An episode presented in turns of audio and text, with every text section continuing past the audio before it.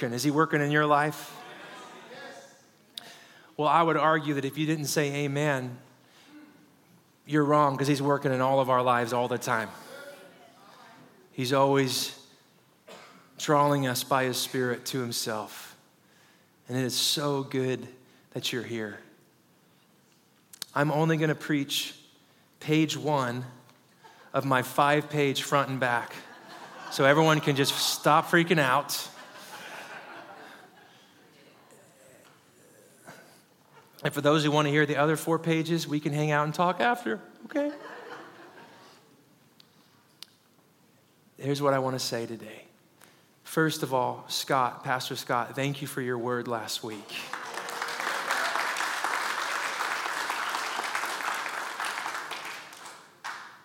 I mean, come on, somebody.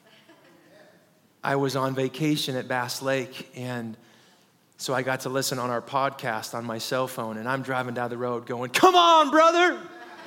No one's around me. I'm just shouting hallelujah, and just come on, you preach it.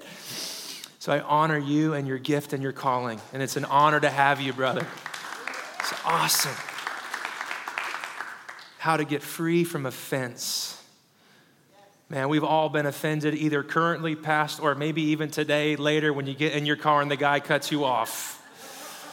And so, learning how to deal with offense is not a peripheral side issue in the Christian walk. It's an everyday reality to keep our hearts clear, to keep our hearts clean, because it is for freedom that Christ has set us free. Is that good? Did I get that right? Okay, making it sure. I'm surrounded by a bunch of mighty men and women of God, and it's an honor, Pastor Steve, to have you here as a member as well. An amazing pastor, and Pastor Chad. There's so many pastors, Pastor Ken. I mean, we're just surrounded by wonder. And all of you in your own right, I'm going to get to it in about four weeks. You are all, there's no sideline Christians. Everyone's invited to play and be powerful in the Lord. So hurry up and just get to the first page. For, for two or three weeks, the Lord has just been one phrase one phrase, and you can take this home, chew on it, do some digging. Um, I'll get to all of this someday.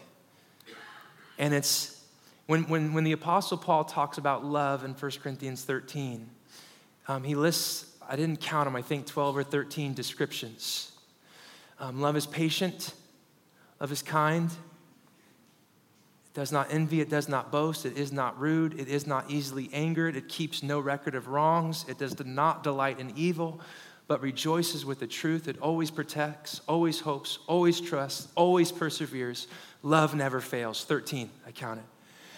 The one phrase about love that I've just been really camping on, and I want you to chew on with me today for a few minutes and then to go home and pray and think about it is the dynamic of love that keeps no record of wrongs.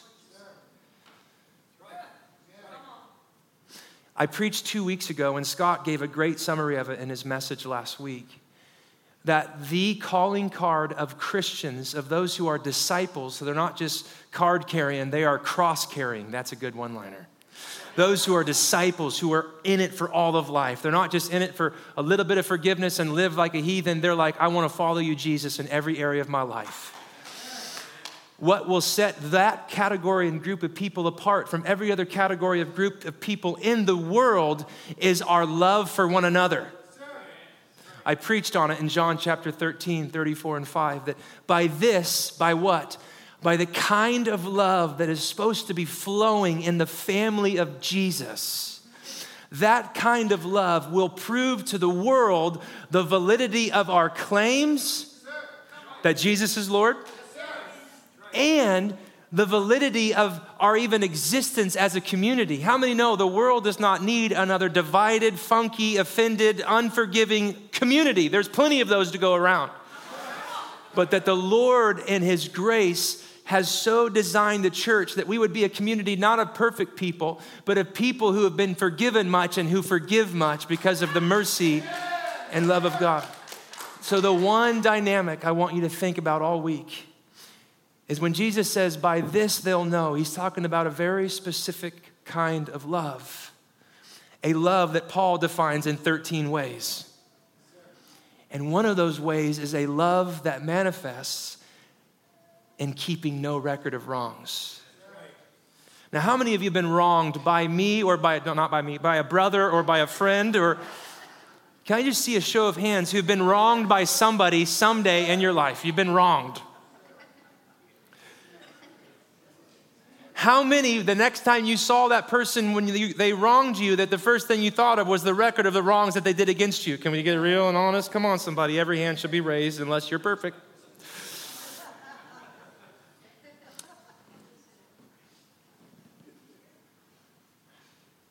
The one thought, chew on it.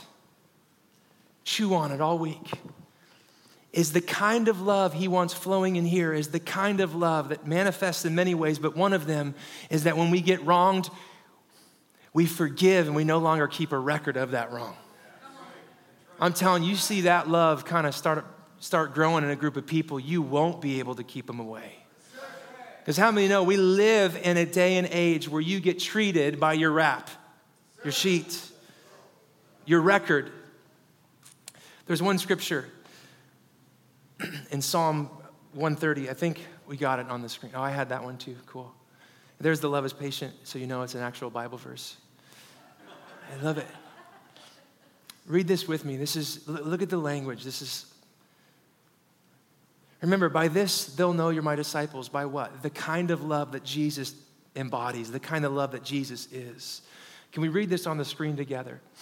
If you, Lord, kept a record of sins, who could stand? Anyone want to answer that question?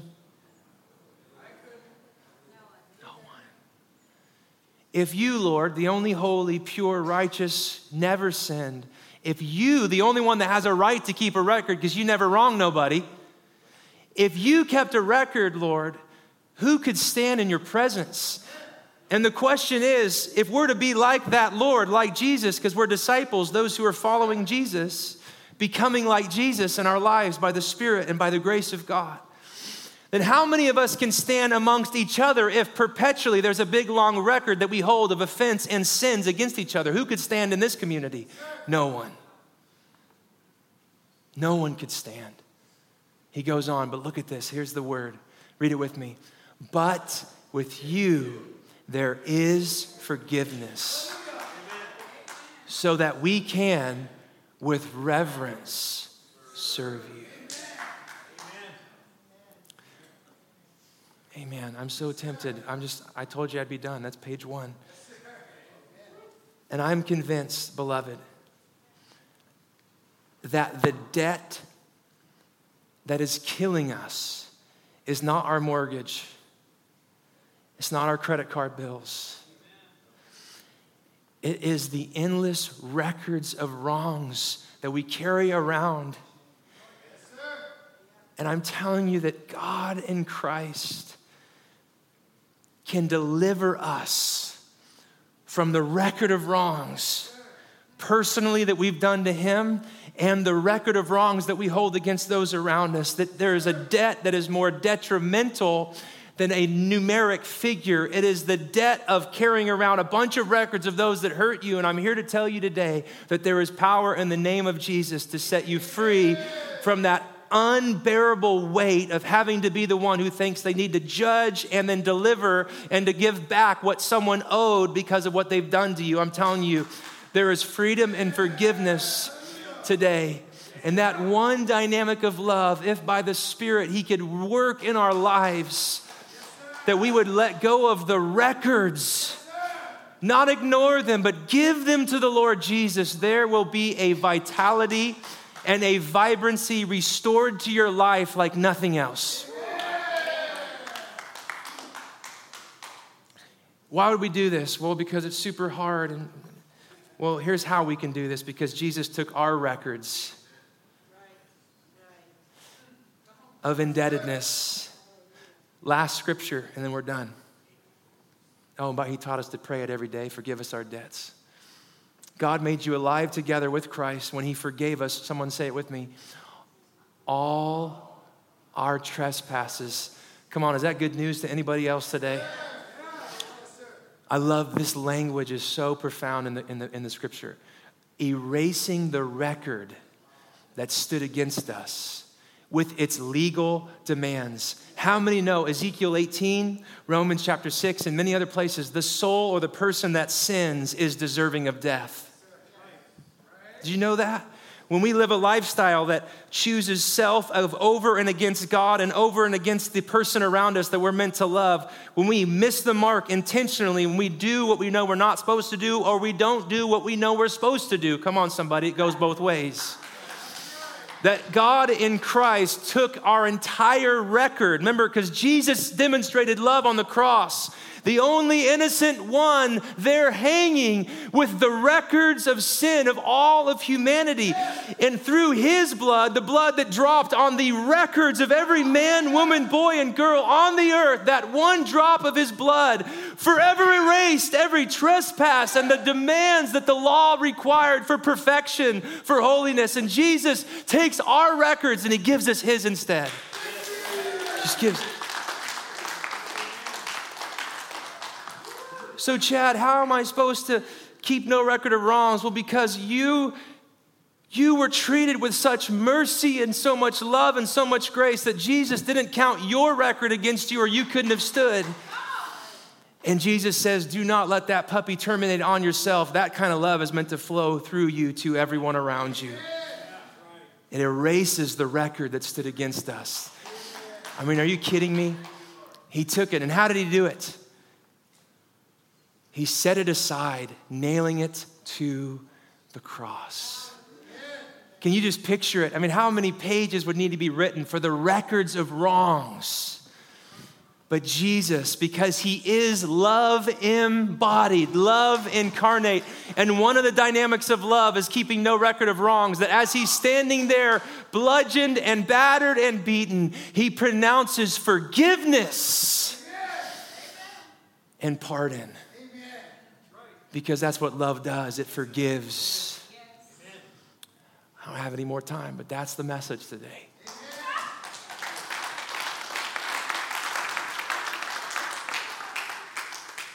By this they'll know. By this they'll know you're my disciples. If you love one another. And what we're arguing today, very briefly, is that one of the manifestations of love is it's time to take the records and to get them under the blood of Jesus. Because love, one of the 13 descriptors, love keeps no record of wrongs. It doesn't ignore that wrong was done. You got to hear me. It does not ignore that wrong was done, but it refuses to take a place higher than God who forgave us in our sin. Did you know choosing unforgiveness is saying you can do it better than God and that the blood of Jesus was good enough for your sins but not for their sins? That's what we're doing. But that through his help, it starts with a conscious choice Lord, I choose to forgive. I don't care what I feel like. You command me, forgive those who've trespassed against me.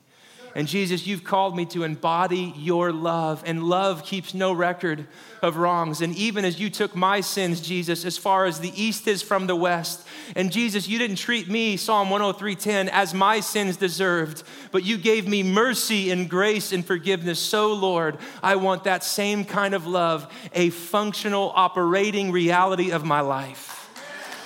Lord, as you've shown me mercy, as your son, the only innocent, spotless one amongst us, took my record and hammered it on that cross. So, Jesus, I want those that I have record against to go free finally.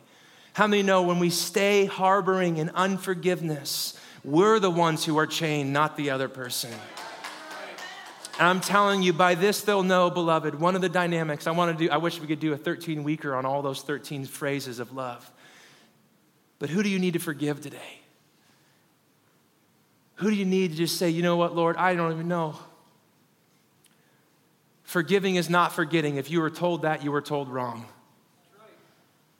Forgiveness starts with a choice. Forgiveness starts with receiving the forgiveness of God for yourself. And then forgiveness is, an, as, an, as a cooperation with the Spirit who is our comforter and our helper and our healer and our power, all along the way. Forgiveness does not equate reconciliation. Many of us will hold on to our records because you're like, man, I, that means they can hurt me again, or I can. No, no, no, no. Forgiveness is a choice. Reconciliation, God may open a door for that, or He may not, depending on the safety of the situation. Do you hear me? But forgiveness starts the journey and the possibility for a future forward. And I'm just telling you, I have been struggling with records, and the Lord has been saying, Chatty, let me take care of them. Give me those records. I've called you to love like I loved you. And I took your records, boy. So, all those records that you're holding on and those lenses that you see through people that have hurt you or whatever, why don't you just give me their records so you can actually see them the way I see them? A love that keeps no record of wrongs. The only debt, in closing, the only debt that we are meant to owe one another. Who stole it? Let's read this screen together and then we're all done. Let no debt remain outstanding except the continuing debt to love one another. For whoever loves others has fulfilled the law. That's it. We won't go any further. So instead of the debts that we carry, of those records of wrongs, those aren't the debts we're to owe. Let's give those to Jesus. Let's release love. Chatty, I can't do it. Exactly. Did you know the first fruit of the Spirit is love? The first fruit is love. I can't do it. Man, guess what? You got family all around you. They can help coach you and walk you through that process of forgiveness. Come on, somebody. But what if they hurt me again? Well, you got family, you got people around you right now to walk through this forgiveness thing with you. That the Lord is your shield and your shelter, and He will not, I say, He will not. His eyes, He never sleeps and He never slumbers. The sun will not harm you by day, nor the moon by night, because the Lord watches over you. Psalm 121. And if you're in a situation that is unhealthy or dangerous, you don't have to be ashamed. Come talk to us after the service. I don't know about you, but I needed to get rid of records of wrongs this week. How about you? Records. He didn't treat us the way our sins deserve some everybody. We're meant to be just like Jesus. We don't ignore it. Sin is sin, but judgment doesn't bring people it's the mercy and kindness of God that leads to repentance. That's uh, 2 Corinthians chapter 7. So, how many need to grow in that? If you need to grow in that, can you stand with me so I'm not the only one standing? You, need to, you want to grow in a love that keeps no record of wrongs. Man, I that awesome hand. So, Lord, we're just standing right now. Here we are, Jesus. We want to love the way Jesus loved us. I'm not going to pray. I'm going to give you 30 seconds. Just do work with the Lord. If there's records that you want cleansed of, ask the Holy Spirit right now to come and just take those records to get them out of your heart, off your shoulders. Right now, do business with the Lord Jesus. Take my records, God. Take them. Those offenses, those hurts, Lord. Take the weight that I've been carrying. And I want those debts, I want those records washed in your blood, Jesus.